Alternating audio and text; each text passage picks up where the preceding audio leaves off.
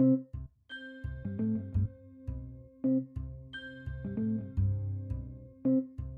folks. I'm Mitch Weiss.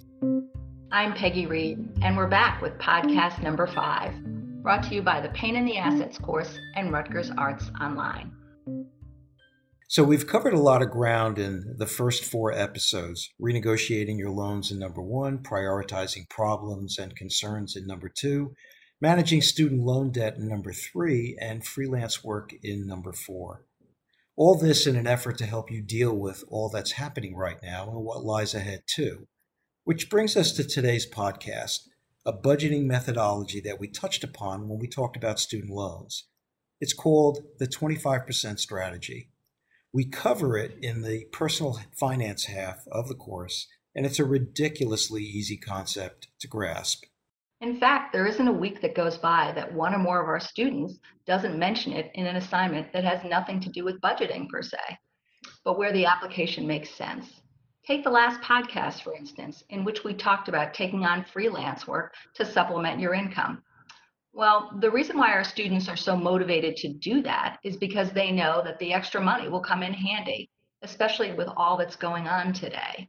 Household budgeting is a zero sum game. There are only so many dollars to go around, and when that's spent, what do you do? Pull from a savings account if you have one, which is kind of like burning the furniture to stay warm or borrowing the cash you need, which will only add to your troubles later when the loan comes due. Enter the 25% strategy where your before tax salary is divided into four equal categories taxes, housing, debt, and living expenses. The taxes component is what it is. There's little that you can do to reduce this obligation, especially when you're first starting out. So view this first 25% as locked in place. Housing, debt, and living expenses are another matter. Let's say you know that your first year earnings will be $40,000. One quarter of that is $10,000. Now, divide that $10,000 by 12 months and you get $833.33 per month. That means you can afford to pay $833 per month in rent and still live within the 25% strategy.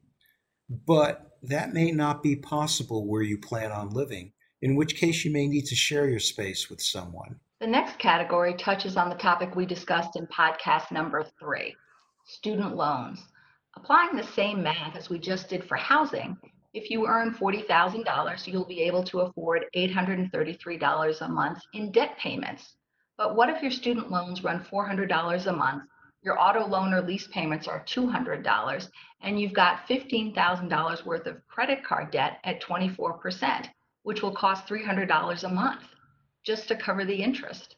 That's $900 compared to an $833 budget, a $67 shortfall in the debt category. And then there's the living expense category, a catch all for what it costs to feed, clothe, clean, insure, entertain, communicate, and travel each and every month which should also include the liquidity that we mentioned in the very first podcast savings that are enough to cover six months worth of expenses to get you through a tough time. So, how do you deal with a category that blows up your budget? By reconfiguring what's left. Suppose you can rent a place that's large enough for two people for $1,500 a month. That's $1,500 divided by two equals $750 versus an $833 budget. You just picked up $83 from the housing category, which you can now use to cover the $67 shortfall in the debt category. Get the picture? By organizing your expenses into these four categories, you're better able to identify where the problems are and the solutions that can be found.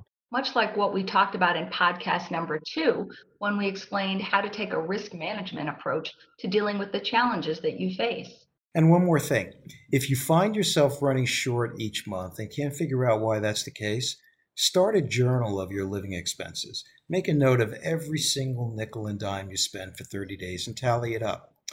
I used to assign this project to the students in my personal financial management course years ago, and it never failed to elicit the same response semester after semester. Oh my God, I had no idea I was spending so much on lattes. Well, that does it for the series. We hope you've enjoyed these podcasts and found the information that we've shared helpful. You're welcome to email us with questions or comments. Please take care of yourselves and those closest to you. Stay safe be well.